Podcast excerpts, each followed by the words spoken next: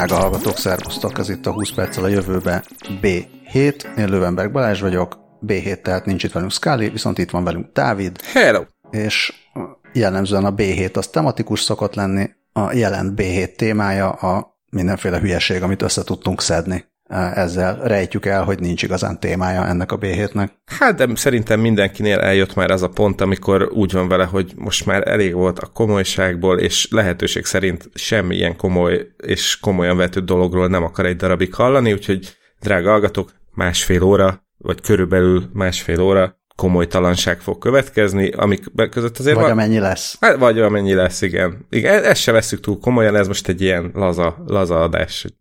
Ja, hirtelen, na, tehát az van, hogy az e- első sztori az akár follow is vehető, nem? Ez abszolút... Follow-upként rakod be, ezt te hoztad, úgyhogy nem Ab... tudom, hogy follow-up vagy nem. Nem, nem follow raktam be, de tulajdonképpen igen, mert uh, ugye beszéltünk a Marsra leszállt Perseverance robotról, és akkor kutatórobotról, és az azt körülvevő összes menőségről, aztán kiderült, hogy sokkal több menőség még van még ott a, mi az, az ingújában a uh, és azt, az ejtőernyőjében. Az ejtőernyőjében, igen, igen, igen. Uh, hát ez volt az egyik első ilyen easter egg, amit nyilvánosságra hoztak, de állítólag az, a netezők fejtették meg, amiben persze nem kételkedem, hogy amikor a landolás... Aki megfejtette, az net, internet felhasználó volt. I- igen, igen, igen. Uh, tehát amikor a landolás képeit lehetett látni, és akkor kibomlott az ejtőernyő, akkor ott azon lehetett látni egy ilyen jellegzetes, ilyen fehér, piros, vagy fehér narancsárga mintát,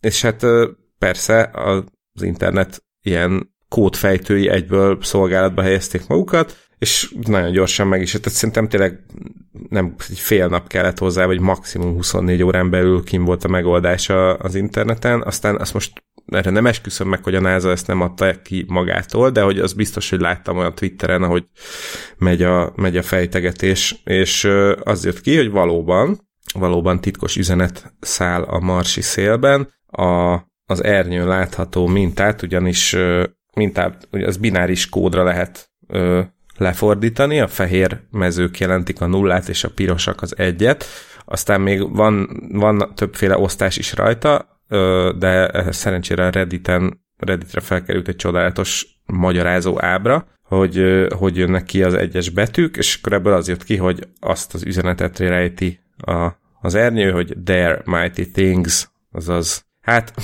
mondanám, hogy merjünk nagyot álmodni, csak azt már ugye elhasználták a NASA előtt, de, de szóval valami ilyesmi jelentése van. Egyébként kérdez, felmerült a kérdés, hogy hogy egy, jó, jó, de hogy így mit kell ezzel bohóckodni, meg oké, okay, hogy ez menő, de szóval, hogy így egyébként most így minek kellett ezt itt befesteni, ezt az ernyőt, hát van ennek egyetlen valami funkciója-e?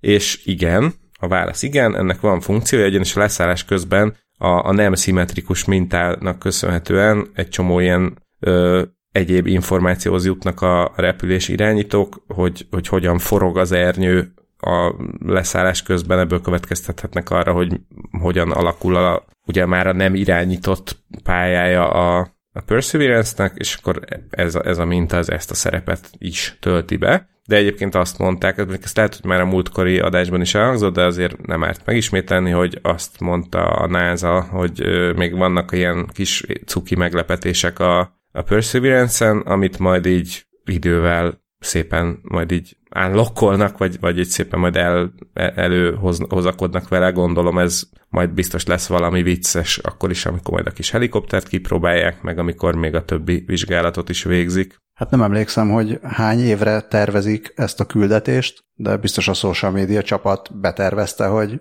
mondjuk pár hetente elő tudjanak jönni valami újdonsággal, amikor éppen megunják az emberek a panorámafotókat, meg a marsi hangokat.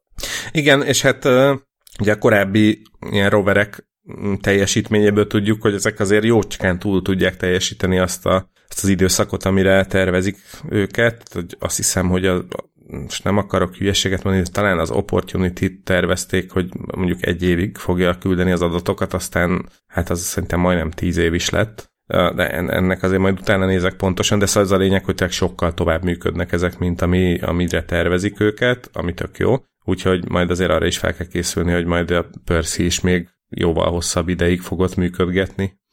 Azt hiszem egyébként ilyen egy-két évre szánták a, a dolgot. Közben még mielőtt tovább ugornánk a következő hírre, nem tudom, hogy azért, mert te dobtad be ezt a linket, vagy ennyire ismer már a, a nem tudom mi, a Redditnek a, a, az ilyen reklám engine engem. Minden esetre a hír alatt a Flatiron Pepper kézműves chili pejhe, pejhére kaptam valami azonnal vásárolj reklámot. Ó, akkor azt szerintem tég, téged ismer ennyire, mert nálam a Privacy Badger az, az szerintem, ja igen, az lelőtte ott a, a hirdetést mellette. Ez egy promoted Reddit thread, és nálam is van Privacy Badger, Jé. és nem lőtte ezt le. A... Küldök majd screenshotot. Uh-huh, ez abszolút nálad, mert nálam tökre nincs, nálam teljesen más dolgok jönnek. Kedves hallgatók, ti is használjátok Privacy Badger-t. Az Electronic Frontier Foundation ajánlásával. Igen, meg a 20 perccel a jövőbe podcast támog- ö, ajánlásával nem hirdet nálunk a Privacy Badger, olyan értelemben támogatja a podcastot, hogy gyorsabban jönnek be a weboldalak. Úgyhogy így tudunk a jövőbe kerülni. Na, a, a, apropó jövő és apropó kódolt üzenetek, meg nem teljesen értjük, de azért nagyon menő hangzik. A világon először készítettek videót téridő kristályról. Ez valami Marvel filmnek lesz a gerillája. Ez... Igen, és a, a főgonoszt valószínűleg Magnonnak fogják hívni, mert, a, mert ez a téridő kristály, hát ugye a tér, térbeli kristály abban semmi pláne nincs, azt mindenki tudja, hogy nem azt mondom, hogy mindenki tudja, hanem hogy mindenki találkozott már kristálya, de hogy mi az az időkristály, az csak pár éve ö, került be a tudományos köztudatba, és hogy mi az a Magnon, arról meg fogalmam nincs, úgyhogy jól meg is néztem a Wikipédián. A Magnon az egy ö, kvázi részecske. Sokkal közelebb nem jutottunk a megoldáshoz. Nem, hát nem igazi részecske, hoppá. Oh, oh, oh. Hanem, ö, de van paramagnon is, ami... Drága hallgatók, az a, az a kvázi feladat, hogy mindenki nézzen ennek utána. Igen. Úgyhogy aki a magnonikában jártas, az legyen szíves mondja meg nekünk, hogy mi az a magnon.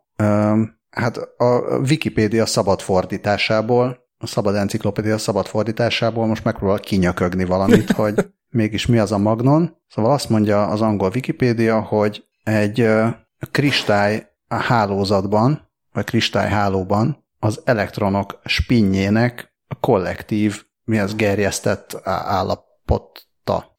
Hát... Oké, okay. értitek? Mindenki érti? Ha, mi ha a Wikipédia a mondja, én elhiszem. Jó. Jó, hát majd, majd egyszer keresünk erről egy 10 perces magyarázó videót, ahol leegyszerűsítik és megmondják, hogy ez tulajdonképpen olyan, mint játszótéren, ha nem tudom, 10 darab hinta, amit egyszer elöknek, vagy valami hasonló, ami valószínűleg ugyanúgy hamis kép, de legalább értjük. Na, szóval magnonokból készítettek egy téridő kristályt, ugye a tér, térbeli kristály az, az egy rendezett szerkezetű valami anyag, tehát aminek, aminek ilyen periódikus a, a szerkezete molekuláris szinten. Tehát, hogy periódikus, tehát, hogy ismétlődő struktúrákból áll. Igen. Hát olyan, mint a, nem tudom, van a, nem tudom, négyzetrács, uh-huh. vagy a, izé, a, ez a hex grafén a játékokban, és akkor ez elképzelhető térben is, és valami ilyesmi rendezettségű molekuláris szerkezet, az a kristály szerkezet térben. És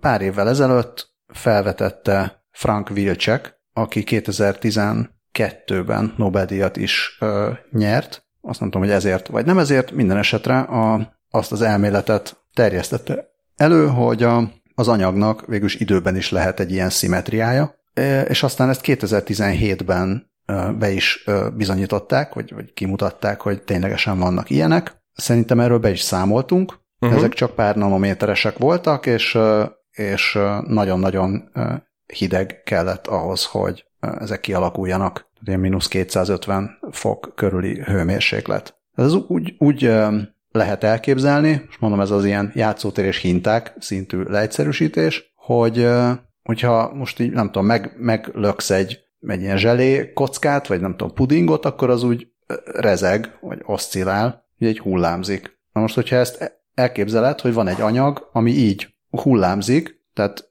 egy periódikus mozgást végez időben is, de, de úgy nem, nem lökte meg senki, hanem csak úgy van, akkor, akkor ez, ez lenne az időkristály. Ennél bonyolultabban nem értem, hogy mi az időkristály, úgyhogy maradjunk egyelőre ennél. Minden esetre jelenleg a, egy német-lengyel tudós csapat a Maximus nevű röntgen mikroszkóp, ha van ilyen, uh-huh. a berlini Helmholtz, Helmholtz központban, viszonylag magas hőmérsékleten, mármint a mínusz 250 fokhoz képest, szobahőmérsékleten, és egy pár mikrométeres méretű ilyen téridő kristályról tudtak videót készíteni. És akkor mindenki eldobta az agyát, hogy úristen, ez mekkora nagy dolog, megírta a fizikai újság fiz.org, meg egyéb, egyéb ilyen tudományos szaklapok, mármint szak internetes oldalak. Szak... Ez úgy néz ki, nem Majd... tudom, hogy a videót megnézted de Abszolút, igen, igen.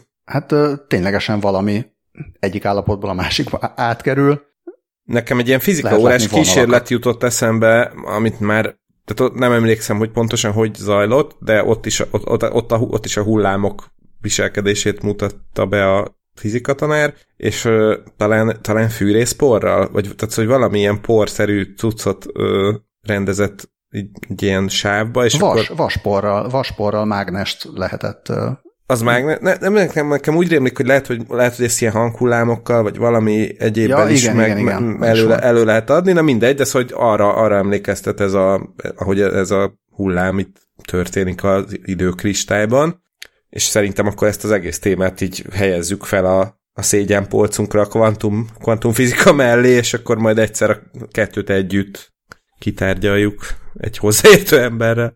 Ja, meg hát különben is azt mondtuk, hogy itt semmi nehézzel, meg komolyan nem fogunk foglalkozni, ez kapásból már nehéz és komoly, viszont legalább nem értjük, úgyhogy Igen. engem az, az győzött meg, hogy, hogy ez mennyire durva, hogy, hogy ez a röntgen kamera, ez egyrészt a legjobb, hát ilyen klasszik fény mikroszkópoknál 20-szor jobb nagyítást tud elérni, másrészt akár másodpercenként 40 milliárd képet tud készíteni. Mármint, hogy ez a, ez a, a felbontása, vagy a shutter speedje. Az összes gamer hallgatónk szemében most kigyúltak a vörös fények. 40, 40 milliárd FPS-en veretni a nem is tudom mit. mit, mit Igen, kell, és mit... azért örülnek ennek nagyon, mert hogy ugye korábban nagyon, nagyon kis, nagyon picik, és nagyon, nagyon érzékenyek voltak ezek a téridő kristályok, de most azt mutatták meg, hogy, hogy akár szobahőmérsékleten is elő tudnak állni, ezek, és,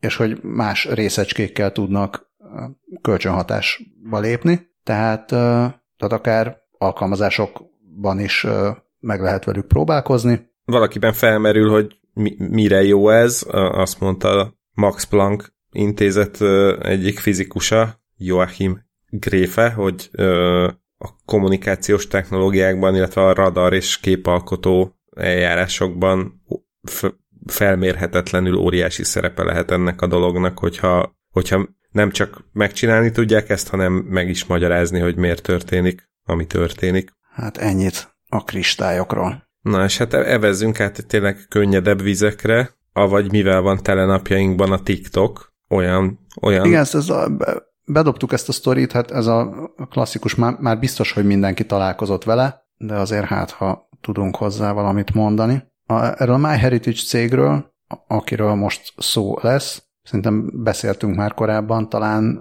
ők csinálták pár éve azt, amikor a fekete-fehér fotókat jól megszínezték. Ez egy családfakutató, online családfakutatással foglalkozó cég, egyébként izraeli, úgyhogy akár egy ilyen kis szilikonvádi kacsintás is jöhet. Mit csináltak ők még? Azt írja a Kubit, hogy ők csinálták a Photo Enhancer-t, ami homályos fotók, igen, homályos fotókat élesített. Igen. Volt egy nagy uh, ilyen adatkiszivágásuk pár éve, ez mondjuk nem kapcsolódik a, uh, az alap bizniszükhöz, és most pedig egy Deep Nostalgia nevű alkalmazás. Hát igen, ez azt, azt hiszem, hogy az előfizetéses ügyfeleknek, vagy hát regisztrált ügyfeleknek érhető el. Uh-huh. Én nem regisztráltam rá, csak néztem a kacsintó, vagy nem tudom, mosolygó babicsot meg adit. Szóval ez azt csinálja, hogy a fotókból kicsit ilyen live videó, vagy iOS felhasználók ismerik ez a live videó, szóval ilyen pár másodperces kis mozgóképet csinál, hogy uh,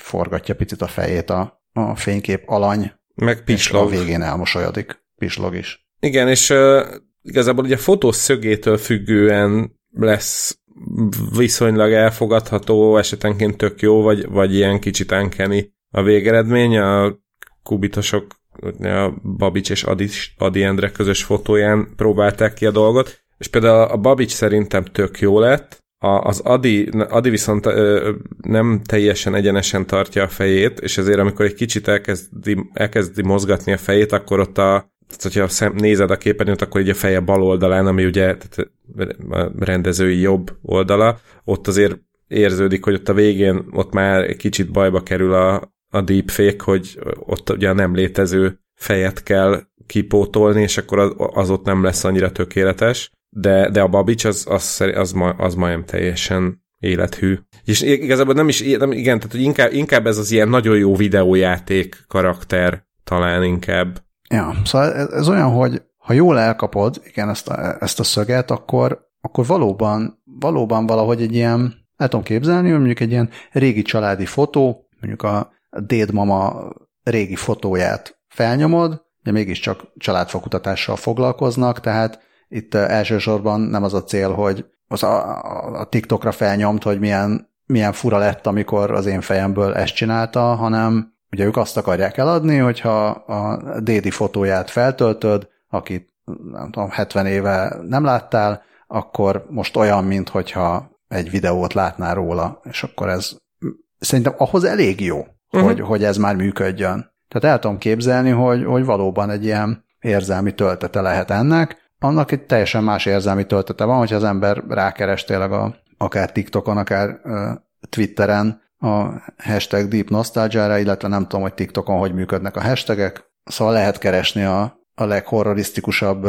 megoldások között. Nekem most elsőre a Cristiano Ronaldo bizarr bronz szobra az tényleg, akad be. Az tényleg nagyon Nem tudom, rámertél kattintani a linkre, amit bedobtam. Rámertem, köszönöm a rémálmokat, úgyhogy drága hallgatók, ezt így tehát vagy reggel kattintsatok rá, de semmiképpen sem lefekvés előtt. Hát nem, nem tudom, hogy feltételezem, hogy ez is a, a hallgatók jelentős részének megvan, az a, az a horror, amit, amit csináltak Ronaldóból. Igen, igen. Amit az igazából egy... nem is tudom, hogy ez, ez, tehát nekem már csak a mém jött meg, vagy tehát már az, az jött le ebből, amit, hogy itt szétröhögte magát mindenki, hogy mi az, amit csináltak, de hogy ez hova készült, már, már rég elfelejtettem. Igen, szerintem ezzel az emberek többsége így van. De és... maradjon is így, minden esetre tényleg ez a David Cronenberg és John Carpenter legszebb napjait idéző ilyen fizikai, ilyen special effekteket, szörnyeket idéz ez a kép. Igen, az, az, az a Ronaldos, az tényleg, tényleg egy mestermű a maga kategóriájában. Uh, úgyhogy mindenki menjen, regisztráljon, adja át adatait a MyHeritage-nek, és a szép megoldásokat küldjétek be e-mailen, természetesen csak GDPR kompatibilis módon. Igen. Hol tartunk? Hát ez valamennyire egy ilyen az easter egg, easter egg marsos sztoriból ugorhattunk volna ahhoz a, hát ez, ez nem is hír, ez csak egy link, amire emberek kattinthatnak. Ez csak egy link, igen, a, a az UX Budapest nevű egyébként nyilvános Facebook csoportban ö, láttam ma egy posztot, az egyik tag ö, kiszúrta, hogy a Spotify-on a Csillagok háborúja zenét hallgatod, akkor a, az ilyen státuszbár vagy progresszbár az egy fénykardá alakul át, és akkor megkérdezte a többieket, hogy nektek mi a kedvenc ilyen kis cuki részletetek más egyéb szolgáltatásban, amire találkoztatok, és akkor itt a kommenteket nézegettem, hogy van, van például a Kickstarter régi főoldalán volt régen egy kis olló ikon, és a, arra, hogyha háromszor rákattintott, akkor levágta így az oldal alját a fútert, illetve volt a régi Staki szótáron is ilyen, például fénykardozni is lehetett. Aztán valaki írta, hogy a a Google Maps-en a 51-es körzet fölé húzod az a kis sárga figurát, akkor az egy UFO-vá változik. Igen, meg aztán írták a, ugye a Google-ba is, be, hogyha beírod, hogy View SQ, vagy SQ, akkor, akkor ott így megváltozik a tehát akkor így... A, az, elferdül az egész. Elfe, el, van, igen, így el, elferdül az oldal. Rákeresel igen. arra, hogy SQ, hogy ilyen, ilyen ferde, akkor, akkor az egész oldal elferdül. Igen, és aztán, aztán van egy ilyen, hogy a, van a, a Once in a Blue Moon nevű, vagy hát ez az, a, ez az a angol kifejezés, ugye, ami a, körülbelül ez a magyarul a majd, ha piros hó esik, re tehát körülbelül ezzel, ezzel analóg, tehát ugye nagyon-nagyon ritkán, ne, illetve nem, mert a Once in a Blue Moon ez a nagyon-nagyon ritkán, a majd ha piros hóasik, az meg a soha. És akkor, ha erre rákeres az ember a Google-ben, hogy Once in a Blue Moon, akkor az első találat, az egy ilyen matekos, vagy, vagy, vagy inkább fizik, fizikus valami ilyen vicc, vicc lehet, mert akkor kijön, hogy a Once in a Blue Moon egyenlő, és akkor a 1,166 stb. szer 10 a mínusz 8 hertz, ami, amit én amit nem is értek, de talán azt gyanítom, hogy lehet, hogy ez a kék színű fénynek a hullámhossza lehet. Hát a hertz, hogy Vagy a, a másodpercenként mennyi. Tehát másodpercenként ez a kb. 10 a mínusz 8 magyarul, akkor 10 a 8 másodpercenként történik Blue Moon. Ja, ja hogy aha, oké. Okay. Ami nem tudom, mennyi az? 1 millió, 10 millió, 100 millió, 100 millió másodperc? Hát kb. Hát, igen, igen, igen. Na most gyorsan rákeresünk. Seconds in years, három év, és akkor nagyjából, igen, tehát mondjuk olyan három évente, és akkor azt is írja a Google, hogy egyébként, vagy nem a Google, hanem a Smithsonian, valami, nem tudom, valami azt írja, igen, hogy két-három évente történik ilyen Blue Moon, amit azt jelentik, azt jelenti a Blue Moon egyébként, hogy, hogy egy naptári hónapon belül kétszer van telihold. Uh-huh. És azt mondja a, azt mondja a Smithsonian meg, hogy ez olyan két-három évente egyszer megtörténik. Szerintem piros hó sokkal ritkábban esik. Igen, jó, igen. Egyébként a, az UX Budapest csoportba a, az egyik Mm, az egyik ilyen jópofaságot egy littlebigdetails.com című oldalról posztolták, ami gyakorlatilag tele van ilyenekkel. Ja, tehát itt vannak ilyen ténylegesen UX ö, hát ilyen best practice-ek, vagy, vagy nem, nem is feltétlenül best, de hogy ilyen mindenféle... Practice-ek. Practice-ek, igen. Ö, és, és akkor itt ilyen viccek vannak, hogy például az EA Sportsnak a weboldalán a, a weboldal tetejének a háttérszíne az valamilyen színű, de ennek a hex kódja az, az a hashtag EA, EA, EA, és, és hasonlók, ezeket én imádom, ezeket az ilyen apróságokat. Van egyáltalán magyar szó arra, hogy easter egg, vagy kifejezés? Nincs. Hát, nem igazán, igen. Kis rejtett cukiságok. Igen. Ezt nem tudom, hogy még működik de például, hogyha a Google Hangouts-ba, vagyis hát a Google Talk-ba beír, beírta, beírtad egy időben, hogy per pony stream, akkor ilyen kis színes, ilyen My Little pony kezdtek el rohangálni a képernyő alján, és hasonlók. Úgyhogy drága hallgatók, ha nektek van ilyen kis cukiságotok, amit valahol kiszúrtatok, észrevettetek, ö, ír, írjátok már meg nekünk, Léci, a cukiságkukackast.hu-ra. No, azután, ha már, ha már a programozásnál tartunk, nem tudom miért tartunk a programozásnál, de valamiért mégiscsak, bedobtál egy Tom Scott videót ide, hogy a, a progress bárok miért nem jobbak most, mint voltak régen. Igen, pont a napokban gondolkodtam el ezen, mert a legrosszabbkor, mert hát nyilván mindig a legrosszabbkor rámugrott egy ilyen telepítő, update-elő, nem tudom micsoda, és akkor tudod minden, jó, most akkor le, kikapcsolok mindent, igen, igen, csinálja, tekerjed, csak egy, le, legyünk már túl rajta. És miközben néztem, hogy elgondolkodtam, hogy ez milyen érdekes, hogy tényleg, nem tudom, közel 30 éve használok számítógépeket, sőt, de hogy, hogy a, ezek a progress bárok ezek a mai napig nem képesek így rendesen azt mutatni, hogy mi történik. És akkor ezek után tegnap jelent meg a Boeing Boeingon ez a Tom Scott videó, és akkor meg a mellé, tart, mellé passzoló cikk, ami, ami konkrétan felteszi ezt a kérdést, hogy ezek az állapotjelző progress bárok miért olyan rosszak, pont ugyanolyan rosszak napjainkban, mint amikor még a az ESCI volt a világ teteje. Sőt, valószínűleg rosszabbak. Vagy rosszabbak, igen, egyébként ez egy 5 perces videó, érde, csomó érdekesség van benne, érdemes megnézni. Aki esetleg ezt meg szeretné nézni, akkor most nem tudom, a következő... Egy... Lehet egy 5 perces videót spoilolni? Szerintem hát igazából mondd el. Jó, tehát hogy most akkor a követ, most, most menjen ki a sörér, vagy kajáért, vagy bármiért, és akkor mire visszaér, addigra pont végzek vele. Szóval, hogy gyak, az egyetlen ö, funkciója ezeknek a dolgoknak, tehát egyáltalán semmi szándék nincs arra, hogy ezek a progresszbárok pontosan mutassák, hogy most tényleg 27% van még hátra, egész egyszerűen csak arra valók, hogy a kedves userek lássák, hogy igen, dolgozik a gép.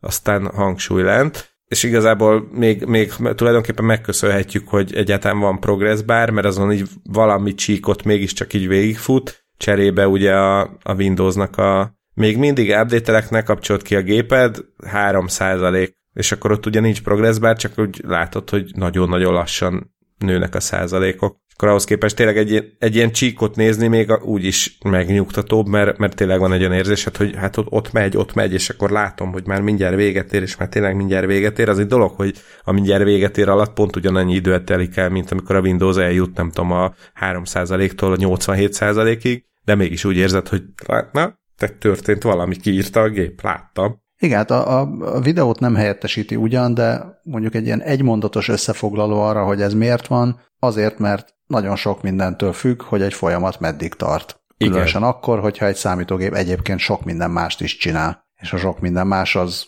kapcsolódik az internethez, meg minden egyébhez. Igen. És uh, mostanában, a, ahol felmerült ez a progress bar kérdés, illetve az, hogy a usernek mit mondunk, már az volt, hogy a, az egyik gyere, gyerekem megkérdezte, hogy hol lehet azt beállítani, hogy mindig mutassa a számítógép, hogy hány százalékon áll az akutöltöttség. Uh-huh. Mert azt hiszem, ez pár éve a, a Mac-eknél egy operációs rendszer update-nél az volt, hogy, hogy igazából nem írja ki. Tehát látsz egy ilyen kis elem ikont, uh-huh. és akkor mutatja, hogy nagyjából hol áll, tehát mint a felénél, harmadánál, stb.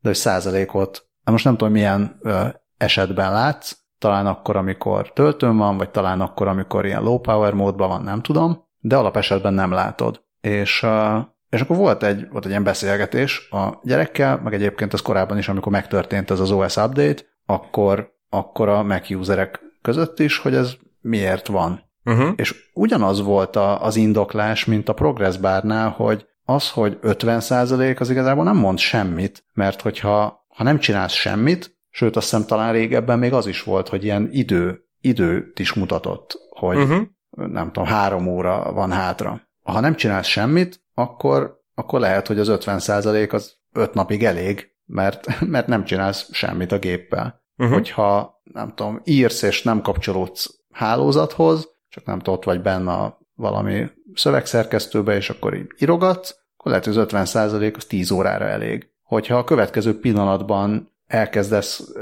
játszani valami ilyen videokártya intenzív játékkal, közben még benne vagy egy, egy kolban. És meg a háttérbe teker három torrent. Három torrent teker, meg még bitcoin bányászol, akkor elképzelhető, hogy három perc múlva leáll a gép. Hm. És akkor most mit kezdesz azzal, hogy ez pont 50 százalék? Vagy éppen 60, vagy 32. Uh-huh. Túl sokat nem. Most ez vagy meggyőz valakit, vagy nem, de a lényeg az, hogy nagyon sok mindent csinálnak a számítógépek, és a sok mindenbe benne van az, hogy ö, kapcsolódik az internethez, kommunikál a hálózattal, ír a, a most nem tudom, ezt nem tudom merevlemeznek hívni, mert hogyha SSD, akkor meg nem merevlemez, de hogy így valamire ír. Hát, háttértár. Igen. Ja, háttértár fájlokat mozgat, ezt azt csinál, videót megjelenít, szóval sok minden, sok mindentől függ az, hogy mi mennyire elég, meg mi mennyi ideig tart, tapasztalati, tapasztalatok alapján, meg nem tudom, mindenféle becsléseket lehet mondani, ami valószínűleg félrevezető lesz, de az is lehet, hogy ez a félrevezetéshez majd téged egy kicsit megnyugtat. És lehet, hogy te sokkal jobban tudod, hogy, hogy na, amikor azt látom, hogy kb. félig van töltve az aksi, és ezeket a dolgokat fogom majd csinálni, akkor mennyire kell, hogy közel legyek a töltőhöz, vagy mennyire induljak neki egy hosszú útnak, mielőtt fúra feltöltöm. És ha már ugyanez a helyzet a, az analóg versus digitális órákkal is, most a digitális órára ránézel, akkor azonnal látod, hogy 22.03 van, az analóg órára ránézel, akkor azt látod, hogy jó, hát most nem sokára fél nyolc, vagy tíz óra múlt. és hogy mi az, ami megfelelő információt ad, milyen információra van szükséged. Általában nem biztos, hogy a takra pontos infóra van szükséged, mert a napi alaphelyzetekben sokkal, sokkal inkább ilyen kis megközelítő infókkal dolgozunk, meg megközelítő adatokkal. Na, nézzétek meg Tom Scott Halló. videóját, illetve nézzétek meg a Tom Scott paródia videót, mert valahogy Tom Scott olyan jellegzetesen beszél meg ad elő, hogy amióta láttam a paródiát, azóta mindig csak a paródiát látom bele. Úgyhogy nem tudtam most ide ezt nem berakni. Könnyedebb témák felé kanyarodva beszéljünk arról, hogy mire készül az amerikai légierő.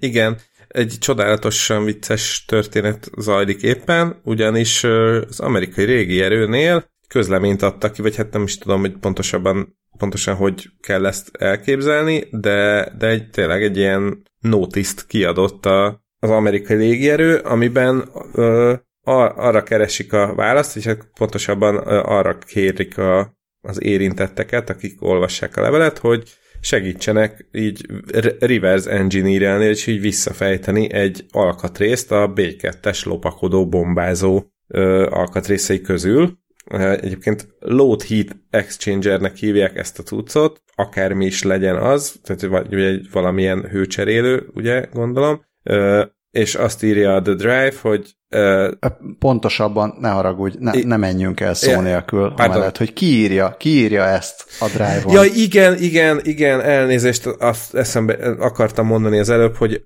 a szerintem fennállásunk legcsodálatosabb ö, nevű újságíróját találtuk meg, pedig azért már eddig is volt egy-két erős, de azt hiszem, hogy... John Fingás. Igen, John Fingás mellett viszont mindenképpen jár a taps a The Drive újságírójának, Thomas Newdicknek. Ő, ő Thomas Newdick írt erről a fiaskóról. Szóval hogy vannak, vannak ezek a Load Heat Exchanger nevű do, alkatrészek, és, és hát az van, hogy ne, azt, azt nem tudni pontosan, hogy a B2-es lopakodónak pontosan milyen részeiben használják ezeket az alkatrészeket. Azt írja, hogy hideg levegőt állít elő I... levegőből és etilén glikolból, ami, ha jól értem, magyarul a hűtőfolyadék. I- igen, igen, igen. És hideg levegőt állít elő a hűtőrendszernek. Na hát igen, de azt, de azt írja, hogy, hogy azért ö, van többféle ilyen mindenféle bonyol, bonyolult rendszer ezen a gépen, amit hűteni is kell. Na, de nem is ez a lényeg, hanem az a lényeg, hogy, hogy először maga Thomas Newdick sem akarta elhinni, hogy mit lát, de, de aztán így többször elolvasta, és, és konkrétan oda van írva, hogy, hogy igen, valóban azt szeretnék, hogy a meglévő alkatrészeket szétszerelve jöjjenek rá, hogy hogy lehet ezt a dolgot ö, előállítani, és erről egyrészt nagyon vicces, mert erről eszembe jutott talán még a, a amikor a, ti csináltátok a távfespitz tartalmait, akkor volt egy cikk, hogy a, azt hiszem a Meki, McDonald's egyszer elhagyta a Big Mac szósznak a nagyon titkos receptjét, és akkor valami alvállalkozótól kellett már így vissza, visszakotorni, mielőtt végleg elveszett volna az örökké valóságnak. Atya ég, én nem tudok erről. Na mindegy, tehát hogy valami ilyesmi... Sztorinak jó, nem is keresek utána, úgyhogy ezt elhiszem. E, és hát itt, itt most ez, ez a helyzet, és azt, azt írja Newdick úr, hogy ugye nem le, nehéz kideríteni, hogy erre mi szükség van, de nagyon valószínű, hogy a, az eredeti tervek, ö, meg ilyen gyártási folyamatok leírása, ö, szerszámok, amikre szükség van, stb. Szóval, hogy ez, ezek a tervek, meg leírások, ezek már egyszerűen nem léteznek, ö, mert hogy hát nyilván olyan mm, titoktartás övezte a lopakodó projektet, hogy nem nehéz, nem, nem ö, nem kizárható, hogy, hogy egész egyszerűen ezeket a terveket egyszer egy ponton, amikor már folyamatban volt a sorozatgyártás, egyszerűen megsemmisítették. Vagy egyszerűen tényleg berakták a izé, nagy raktárba a frigyláda mellé egy jelöletlen faládába, és akkor senki sem tudja, hogy hol van, hova került, ki vigyázott rá, ki a felelős, stb.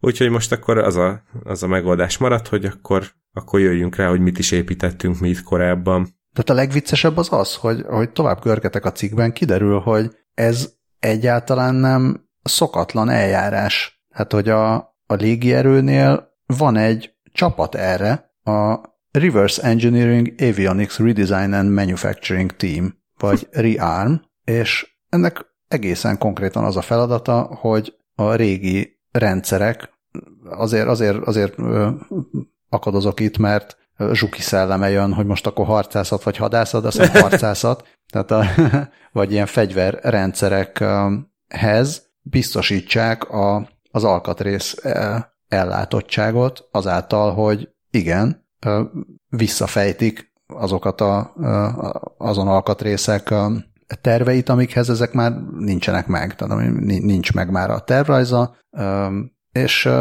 tehát, hogy, hogy ilyen, ilyen van már, vagy uh, volt már. Igen, most még... valószínűleg az van, hogy, hogy itt most a, a, a hirdetés miatt, tehát az, hogy elkezdtek keresni erre külön mérnököket, azért, azért került most ez körbe a médiában, de hogy úgy tűnik, hogy ez nem is annyira egyedi eset.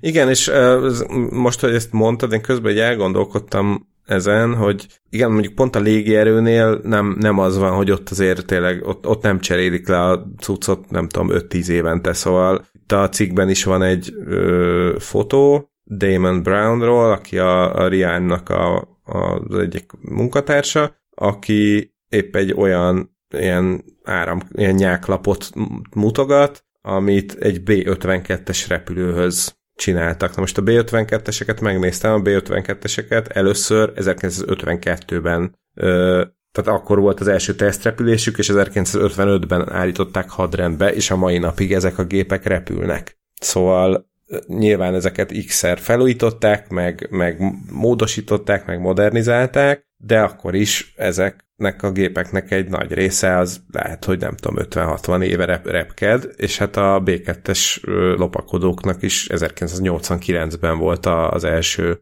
repülése, az azóta is eltelt már több mint 30 év, szóval simán elképzelhető, hogy időnként az van, hogy van egy, egy, egy, nem tudom, egy új alkatrész, vagy egy új fegyverrendszer, és akkor ki kell találni, hogy akkor ezt hogy gyógyítják össze a 30-50 évvel ezelőtti technológiával, és akkor lehet, hogy Hát mint a klasszik sztori, amikor a, kiderült, hogy még úgy egészen, egészen a, a közelmúltban is, tehát így a 2010-es években is uh, ilyen floppy lemezekkel kellett használni a különböző nukleáris arzenához tartozó rendszereket, ugye az Egyesült Államokban. Erre uh-huh. emlékszel, erre a sztorira? Bocs, még egyszer, mert be, beszaggatott közben, hogy mi történt hát az ez Egyesült 2000, 2010, 2010 valahányas sztori volt, 18-19, uh-huh. hogy, uh, hogy már nem. Tehát lecserélték azokat a rendszereket, amik ilyen floppy diszkekkel ja, igen, igen, igen, igen, és igen. A, a nukleáris arzenát kezelték velük.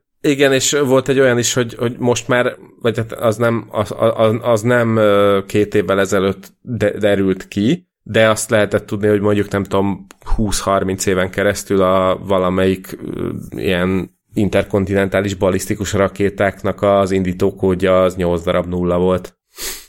Ja, szóval igen, tehát a technológia az elkezdett olyan gyorsan változni, hogy, hogy inkább időnként keresnek mérnököket, meg inkább fenntartanak egy ilyen reverse engineering csapatot, mert hogy még azt olcsóbb fenntartani, mint a komplet gyárat, ami gyártja az 50 évvel ezelőtti alaplapokat a repülőgépekhez. És akkor inkább jön az új csapat, amelyik legyárt, gondolom egy ilyen ezerszer kisebb, de mégis hatékonyabb alaplapot, amivel majd egyszer csak lecserélik a, vagy a, a, amiket majd egyszer csak ki, lecserélnek igen, a repülőgépekben. Igen.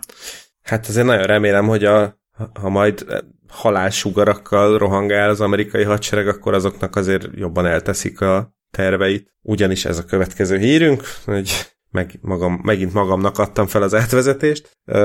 Ugyanis nem elég, hogy éppen visszafejtik a B5, B2-es lopakodóknak a tervezeit, hanem közben azt írja a HVG, hogy most már tényleg megépíti az amerikai hadsereg az igazi halálsugarat, és hogy Pentagon minden korábbinál erősebb lézerfegyverre vágyik, és azt sem bánják, ha ezt egy külső cég, külsős cég építi meg, úgyhogy majd, nem tudom, 2048-ban a 20 perccel a jövőbe 20-30. évfolyamának aktuális adásában majd beszámolunk róla, hogy hogyan fejtik vissza a halálsugárnak a tervezet, de addig is annyit tudunk, hogy a Pentagon oldalán jelent meg egy felhívás, egy új ultra-rövid impulzus lézerről, amit ultra short pulsed lézernek, azaz USPL-nek hívnak, és az ultra rövid rézer, az pedig azt jelenti, hogy femtosekundumos. Na most a femto az nagyon kicsi, nem tudom, hogy a mínusz hányadikon, meg hogy a nano után mennyivel van, de szóval, hogy még annál is sokkal kisebb. ami a Popular Mechanics szerint egy femtosekundum az a másodperc quadrilliomodik része. Na tessék. És akkor most nem tudom, hogy ez a long, long billion vagy short billion szerint quadrilliomodik, úgyhogy de itt lehet, hogy három nagyságrend ide vagy oda már nem számít. Hát majd akkor ezt besz- beszélgessünk arról, nem. amikor beállítanak a impulzus lézer elé, hogy akkor az a hány quadrillió mod szekundum számít, vagy nem számít. Ugyanis azt írja a HVG, hogy a, ez a cucc, ez a meglévő lézerfegyereknél háromszor erősebb ö, is lehet, és akkor hát ezzel mindenféle katonai eszközöket lehetne távolról tönkretenni. Ö, egész egyszerűen a, annyiban, annyival, hogy egy, ez a lézer, ez tényleg egy nagyon rövid idő alatt egyszerűen tönkretenni a különféle berendezéseket.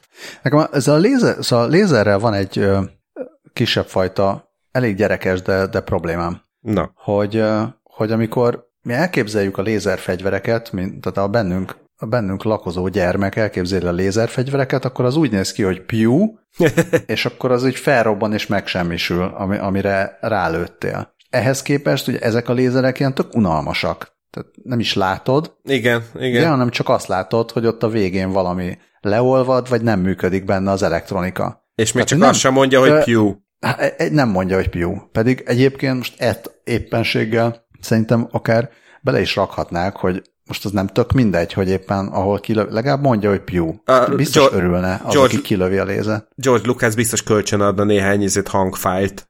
Igen. A, a, izével a és feszítővassal csapkodott izé víztorony feszítő kábelek hangja. De javaslatunk a Pentagonnak, vagy hogyha mondjuk mi építenénk, hogy egyrészt, ahol kilövöd, mondja, hogy piú, másrészt ugyan magát a lézert azt nem látod, de akkor menjen a lézer mellé valami olyan, amit látsz. Egy ilyen diszkolámpát is tegyenek már rá.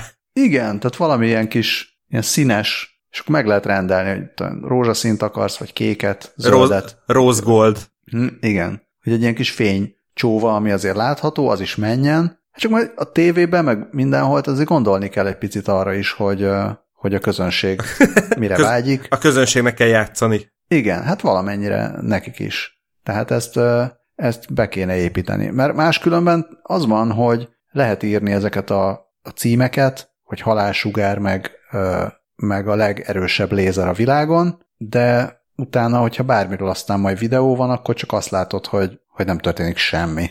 Semmi érdekes nem történik, és úgyhogy ezen, ezen változtatni kell. Igen, de azért a számok nyelvére lefordítva a legerősebb lézer per halálsugarat, azt írja még a LVG, hogy e, a Pentagon elméletben egy terawattos impulzust szeretne ezektől a halálsugaraktól, és összehasonlításképpen a mai lézerfegyverek legtöbbje pár száz kilovattal működget és még azt is megemlítik, hogy ha már lézerfegyver, hogy amúgy az amerikai hadsereg korábban már sikerrel tesztelt egy késznek mondható lézerfegyvert, amit egy a USS Portland hadihajó fedélzetén szereltek fel, és amivel egy repülőt is simán le lehet kapni az égről. Végül is akár egy ilyen kulcstartó lézerrel is lehet kapni a pilóta szemébe. Ezt nem támogatjuk, de csak mondom. Igen. Ezek, a, ezek az ilyen otthoni megoldások ha az ember le akar szedni egy repülőgépet. Igen, hát egyébként meg re- rengeteg áramra lesz szükség, hogyha ezt a lézert működtetni is akarják. Az se rossz gondolat, én meg arra gondoltam, hogy apropó, hogy mit kell leszedni, de ahelyett, hogy pilótákat vagy repülőgépeket szednénk le, le lehet szedni a narancsot a fáról, hogyha túl sok van rajta. Disclaimer, a 20 perccel a jövőbe podcast nem politizál, vagy csak indokolt esetben.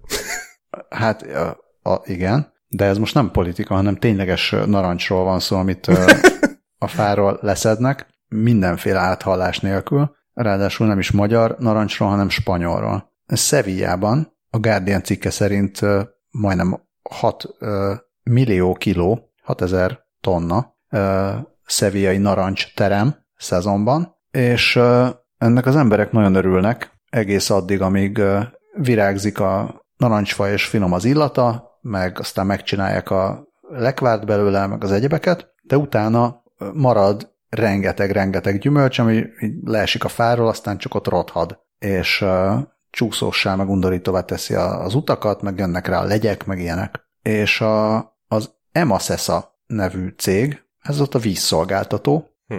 35 tonna gyümölcsből áramot fog termelni a város víztisztító üzemei részére. Hoppá. Az pedig, hogy hogyan, azt elmondja Benigno López, az Emasesa környezetvédelmi részlegének vezetője. Hát először is kellene mindegy negyedmillió euró befektetés a cég részére, amit a várostól vár, de Ügyes. utána, igen, igen, nagyon jó, utána az a terv, hogy a narancs levét, ami nagyon rövid láncú, nagyon rövid szénláncokból áll, mármint hogy a fruktóz, ami a narancslében van, és a, az erjedési folyamat alatt nagyon sok energia szabadul fel, mondja Benigno López. Az lenne a cél, hogy amíg, amikor az erjedő gyümölcsből felszabaduló metánt fordítanák a víztisztító üzem generátorának működtetésére. Ez egy nagyon szép megoldás. Igen, és mielőtt lenne. valaki a fej, fejükre olvasná, hogy pazarékolják itt a, az élelmiszert, azt mondja Benigno López, hogy ez nem csak arról szól, hogy pénzt takarítsanak meg, hanem hogy ez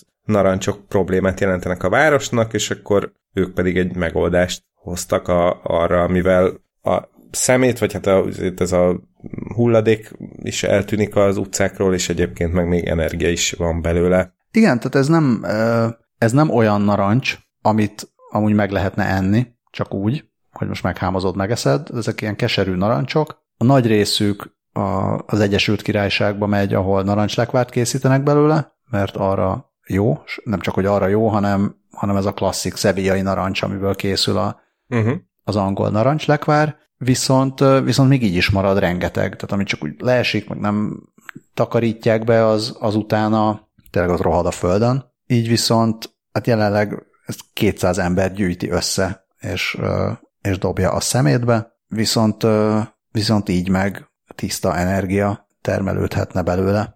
Két, két dolog jutott eszembe. Az egyik, hogy majd a, ezt a sztorit feldolgozó filmnek a címe lehetne a Power Orangers, elnézést, illetve hogyha a, itt az erjedési folyamat közben felszabaduló metán, metánnal meghajtják meg a, amit is? Ja igen, a víztisztító, a, a víztisztító üzemet, hát akkor követelem, hogy Magyarország azonnal váljon pálinka, cefre, ö, cefre áram nagyhatalommá. Hát egyébként az nagyon, nagyon menő lenne, úgyhogy így akkor be is dobjuk a, akár az otthoni pálinka főzőknek, akár a pálinka főző cégeknek, hogy ki lesz az első. Uh-huh. Uh, végül is csak negyedmillió euró befektetést kellene kijárni valahol, de hát az már, az már igazából eléggé kis dolog az ötlethez képest. Most látom, hogy még a szeviai narancsból a Cointreau és a Grand Marnier likőrök is készülnek. Ó. De hát gondolom, hogy azért a 6000 tonnából valószínűleg jut még a likőrön túl áramra is. Spanyolok nem eszik. Azt írja a Gerny, hogy spanyolok nem eszik a narancsot. Na, de hát mindenképpen nagyon menő szerintem a narancs erőmű, így akkor tényleg nem megy kár, nem vész kárba, és, és fenntartható, és a többi. Na, szóval narancsból túl sok van. Miből van túl kevés? Hát, meglepő, meglepő, meglepő lesz a válasz. Igen. Görény, kevés a görény. Még mindig nem politizál. A fekete lábú görényről van szó, azt írja a Kubit, meg sokan mások, hogy egy több mint 30 éve elpusztult fekete lábú görény génjeit másolták le amerikai tudósok. Tehát most történt először, hogy veszélyeztetett állatfajt klónoztak. Wow. A fekete lábú görény kizárólag Észak-Amerikában honos, és a 80-as évek óta igyekeznek fenntartani a populációit. Jelenleg mintegy 500 példány él vadon. Észak és, hát nem tudom, most Mexikó mennyire számít még Közép-Amerik, de hogy Mexikóban és a, az Egyesült Államokban él ez, a, ez az 500 példány, viszont a, az, amit klónoztak, az, az egy több mint 30 éve elpusztult példány. Hmm. És december 10-én született Elizabeth Ann nevet kapta, arra is ügyeltek a tudósok, hogy, hogy a, az, aki kihorta és világra hozta, az egy háziasított görény anya volt. Ez a legszebb szó a cikkben, a görény anya, amit, amit én elsőre ránéztem, és kizárólag görény nyanyának tudtam olvasni. Most már én is. Elné- nagyon jó. Elnézést, de igen, az egy nagyon, az egy kifejezetten szép dolog volt, hogy nehogy egy ritka. Igen, szóval ne, nem akarták, hogy a, az 500-ból egy egyet kiszedjenek a szülésre, és akkor ezzel veszélyeztessék. Colorado-ban született, Elizabeth Ann, és rettenetesen cuki a fotók alapján. Igen, igen, és még az, azt is írja a Kubit, hogy a, az elődje, vagy hát a, akinek Elizabeth Ann a genetikai másodata, őt Villának hívták, és 1988-ban elpusztult és lefagyasztott nőstény volt. Azt mondjuk nem, nem teljesen értem, hogy 1988-ban vajon milyen okból gondolták, hogy le kell fagyasztani, az akkor gondolom még nem volt annyira veszélyeztetett, de szerencsére ez akkor megtörtént, és akkor itt cukiskodhat. De hát azt írták, hogy a 80-as évek óta már Ja, hogy már akkor, ja, már bocsánat, bocsánat, elnézést, igen, igen, igen. Na hát ez nagyon Na, hát. Ö, örvendetes. Ja, a következő lépés Walt Disney. Nem. Szóval Dolly óta azért eléggé fejlődött már a klónozás, és, és Elizabeth N. esete is reményt ad arra, hogy veszélyeztetett állatfajokat meg lehessen menteni a teljes eltűnéstől, vagy akár kihalt állatfajokat próbáljanak újraéleszteni, mindenki gondoljon a Jurassic Parkra, de, de akár a, amiről ír a, Kubit, vagy a vándorgalamb, de, de hát egyelőre azért nem, nem mennek vissza a mamutig, meg a dinoszauruszokig, akiktől gondolom nehéz is lenne olyan genetikai anyagot szerezni, ami alkalmas lenne a klónozásra, úgyhogy egyőre a veszélyeztetett fajokat próbálják meg ezzel is, meg, meg hát a, a többi, többi egyéb megoldással is felhozni. Tavaly klónoztak Przevalszki lovat, más néven mongol vadlovat, azt nem tudom, hogy itt már beszéltünk-e róla, talán akár a, a klónozások kapcsán, de hogy, hogy a Przevalszki lóról azért viták vannak, hogy az mennyire vadló, vagy mennyire visszavadult, és már egyszer háziasított ló, de ezt nem fogjuk a ló szemére hányni. Gratulálunk neki, aki 2020 nyarán született Texasban. Egyébként nem, nem ilyen lovakat telepítettek Csernobil környékére? Na, Mikö... ezt nem tudom. Csernobil, Csernobilhoz te értesz, úgyhogy... Miközben kérdeztem... Ha, te mondod, elhiszem. Miközben kérdeztem, közben kerestem is, és, és a válasz valóban az, hogy, hogy több tucat Csevalszki lovat engedtek szabadon a Csernobili atomkatasztrófa során kiürült területen, és, és ők tök szépen ott, ott eléldegéltek. A mondjuk a Wikipédia itt megjegyzi, hogy a BBC 2011. július végi tudósítása arról számolt be, hogy az orvadászok miatt jelentősen fogyatkozik a számuk. De... Az, hogy kinek a száma miért, miért fogyatkozik, még annyi kis apróság, egy csodálatos ökológiai, vagy az ökológia összetettségére rámutató bekezdés, hogy a fekete lábú görények evolúciós hátránya abból származott, hogy kizárólag préri kutyákkal táplálkoztak, ezek a rákcsálók pedig jelentősen megfogyatkoztak, a 19.-20. század elején, mert a, hogy a föld alatti járatok kivezető nyílásában rendszeresen megbotlottak a lovak és a tehenek, eltörték a lábukat, és ezért a préri kutyákat elkezdte az ember írtani, minek következtében a fekete lábú görények is jól megfogyatkoztak. És még a, a cikk alján igaz, hogy 2019. szeptemberi cikket linkel a Kubit, de meg lehet csodálni a Fokhagyma nevű kínai, kínai klónmacskát, a 7 hónapban és 35 ezer dollárjába került a gazdájának. És ja, azt néztem, hogy a fokhagyma ugye az eredeti, eredeti macska is volt, Jü úr eredeti macskája, és őt klónozta, és akkor ez újabb fokhagyma lett? Egy második gerezd, vagy... Új hagyma? Vagy, vagy... ja. Jaj. Apropó fokhagyma. fokhagyma. Na, és, és, és ázsiai konyha. Jaj. Ezt most nem tudom, hogy a macskára jutott eszedbe, vagy nem, a fokhagymáról, de akkor ezzel a... lépjünk át. Mielőtt... Én, már, én már a következő hírre néztem. Igen, értem, hogy a következő hírt nézted, de mégiscsak. Na, szóval hát ez lehetett volna akár a komoly, komoly nem, nem komolytalan, szóval az ilyen lazább, lazább hírek hét mottója is, hogy esetleg nem tudták a kedves hallgatók, hogy mi hiányzik az életükből, akkor lehet, hogy a megoldás az a virtuális valóságban létrehozott ramen főző szimulátor, amit, amit jelenleg, amit most, most mutatott be, a Oculus Questre és Steam VR-ra a Tricol nevű fejlesztő, az a neve, hogy Counterfight Ichiran, és van egy trailer videó is. Ez a Counterfight, ez úgy hangzik, mintha egy ilyen cséklón lenne. Hát igen, igen, igen, de hát azt gondolom egy kis szójáték arra, hogy a counter az a yeah, pultot aha. is jelenti. Pult fight. Az Ichiran az nem tudom mi. Sajnos csak single player mód van, pedig el tudom képzelni, hogy milyen vidám parti játék lehet rámenfőző versenyt rendezni a, a haverokkal. De, és nem csak, a, nem csak sebességre, meg pontosságra kapsz pontokat, hanem arra is, hogy milyen szépen rendezed az alkatrészeket a tálban. Csak egy dologra tudok gondolni, hogy szerintem egy fordulót vagy egy kört lejátszanék ebből, és nagyon-nagyon éhes lennék a végére. Hát ez az. Ugye, remélem lesz majd valami élelmes rámenező, aki ö, kitalálja, hogy összerakhatod a játékban a rament, és akkor közben el is küldi a rendelést a ramenezőnek, aki úgy, úgy megcsinálja neked.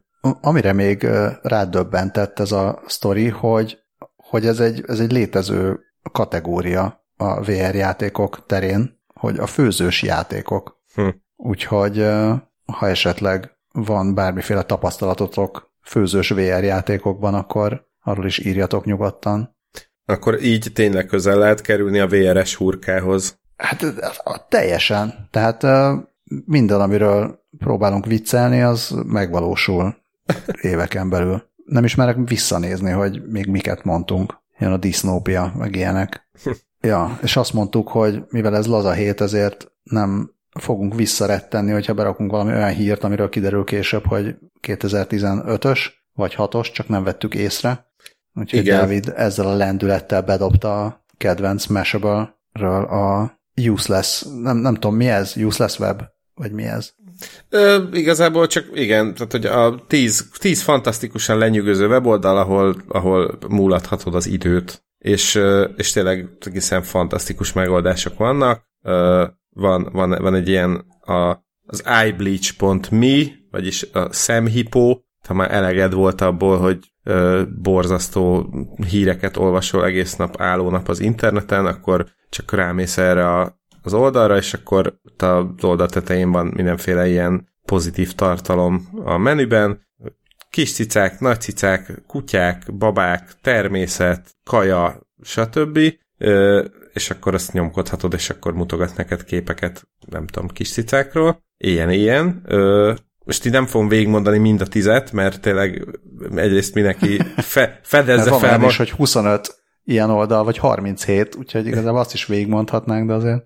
Úgyhogy mindenki fedezze fel magának. Egyetlen egyet szeretnék még kiemelni, mert az tényleg annyira fantasztikusan csodálatos. A, a Pointer Pointer nevű oldal, ami, ami tényleg, tényleg a magas iskolája, a, a fölöslege, van de minek ö, weboldalnak, azt tudja az oldal, hogy rámész, megmozdítod az egeret, és betölt egy olyan fotót, a, ahol valaki pontosan oda mutat, ahol éppen a kurzorral állsz. És ha ezek után arrébb mozdítod az egeret, akkor betölt egy másikat, és ott is a kurzorra fog mutatni valaki. Lenyűgöző. Egyszerűen tényleg szavak nincsenek rá, annyira csodálatos, és akkor a többi nyolcat megfedezzétek fel magatok, drága hallgatók, és írjátok meg, hogy melyik volt a kedvenc teljesen felesleges weboldalatok. Esetleg aki megtalálja saját magát a Pointer Pointer egyik ilyen mutatóképén, az is jelentkezzen. Azon gondolkodom, hogy ezt vajon úgy csinálják, hogy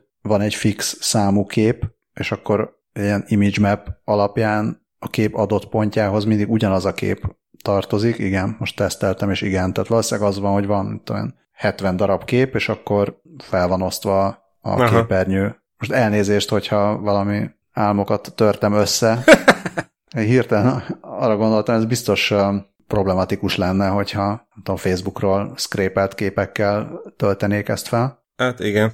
Remélem, hogy mindenki hozzájárult esetleg a Pointer Pointer Limited dolgozóinak a képével töltötték ezt fel. Na, de a Mashable oldalához egy 11-nek be akartam volna dobni azt a műveltségi tesztet, amit ma tolt ki a Budapesti Filharmoniai Társaság. Én a 444-en találkoztam vele. Hát ez a, a, a klasszik ilyen ö, krumpli, vagy, vagy nem tudom, Ikea bútor, tehát vannak ezek a itt egy szó, és akkor döntsd el, hogy innen vagy amonnan származik. A zeneszerző vagy olasz tészta teszt. És a, akkor lehet gondolkodni, hogy most akkor nem tudom, pont a Bucatini, azt most tudom, hogy tészta, de a Galuppi, az nem tudom, zeneszerzőre tippelném. És akkor van egy csomó ilyen olasz név, lehet ide tippelni, meg oda tippelni. Magát a tesztet sajnos nem értem el, ugyanis feltételezem, hogy mivel felkapta a magyar média, a programozók nem számítottak erre, vagy az is lehet, hogy valami ingyenes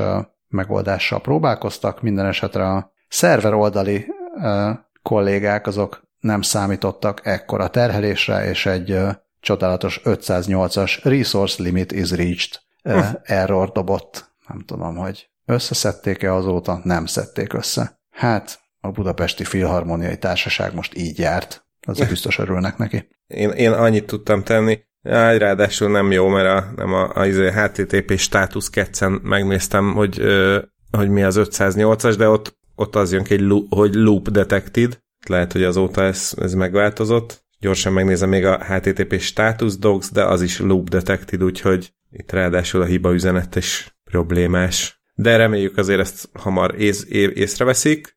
Drága hallgatók, ha van ö, is, ismerettségetek esetleg a Budapesti Filharmoniai Társaságnál, szóljatok nekik, hogy vegyenek még tárhelyet, vagy sá, illetve nem tárhelyet, hanem sávszélességet, és akkor, akkor mi is kitölthetjük. Ja, viszont valós idejű follow-up, hogy most rákattintva már nem írja, hogy 508, csak azt, hogy resource limit is reached. Mm, de, de, írja, írja, csak, írja csak a... Ja, tényleg, igen, igen, igen, igen. Hát valószínűleg az, vagy azért van a loop, mert... Ja, igen, ha csak úgy lehet, nem. Hogy folyton újra próbálkozik.